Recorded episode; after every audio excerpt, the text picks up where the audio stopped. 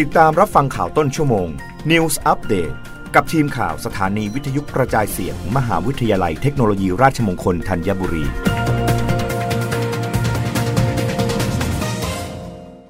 รับฟังข่าวต้นชั่วโมง โดยทีมข่าววิทยุราชมงคลธัญบุรีค่ะ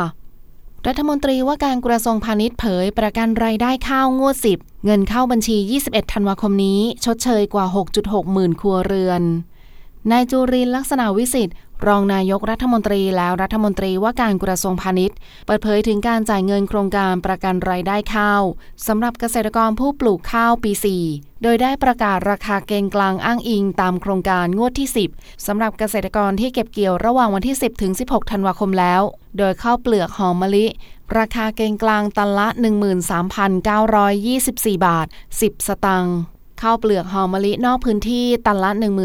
13,401 บาท 24 สตางค์ข้าวเปลือกหอมปทุมธานีตันละ 1711 บาท 69 สตางค์ข้าวเปลือกเจ้าตันละ 9,503 บาท 11 สตางค์และข้าวเปลือกเหนียว ตันละ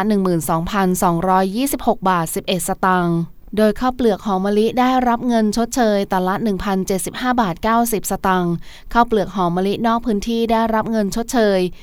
598 บาท 76 สตางค์ข้าวเปลือกหอมปทุมธานีได้รับชดเชย ตันละ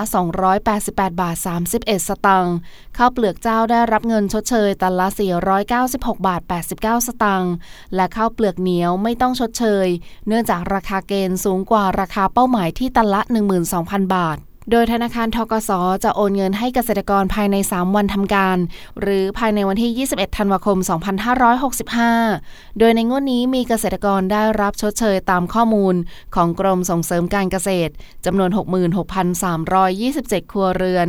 โดยกระทรวงพาณิชย์ยืนยันจะดูแลเกษตรกร ซึ่งถือเป็นเศรษฐกิจฐานรากของประเทศอย่างต่อเนื่อง เพราะเป็นภาคการผลิตที่สำคัญที่จะช่วยขับเคลื่อน GDP ของประเทศได้โดยไม่ต้องนำเข้าวัตถุดิบ แปลรูปเพื่อส่งออก ซึ่งสามารถทำรายได้เข้าประเทศได้อย่างเต็มศักยภาพ รับฟังข่าวครั้งต่อไปได้ในต้นชั่วโมงหน้า กับทีมข่าววิทยุราชมงคลธัญบุรีค่ะ รับฟังข่าวต้นชั่วโมง News อัปเดตครั้งต่อไป กับทีมข่าวสถานีวิทยุกระจายเสียง มหาวิทยาลัยเทคโนโลยีราชมงคลธัญบุรี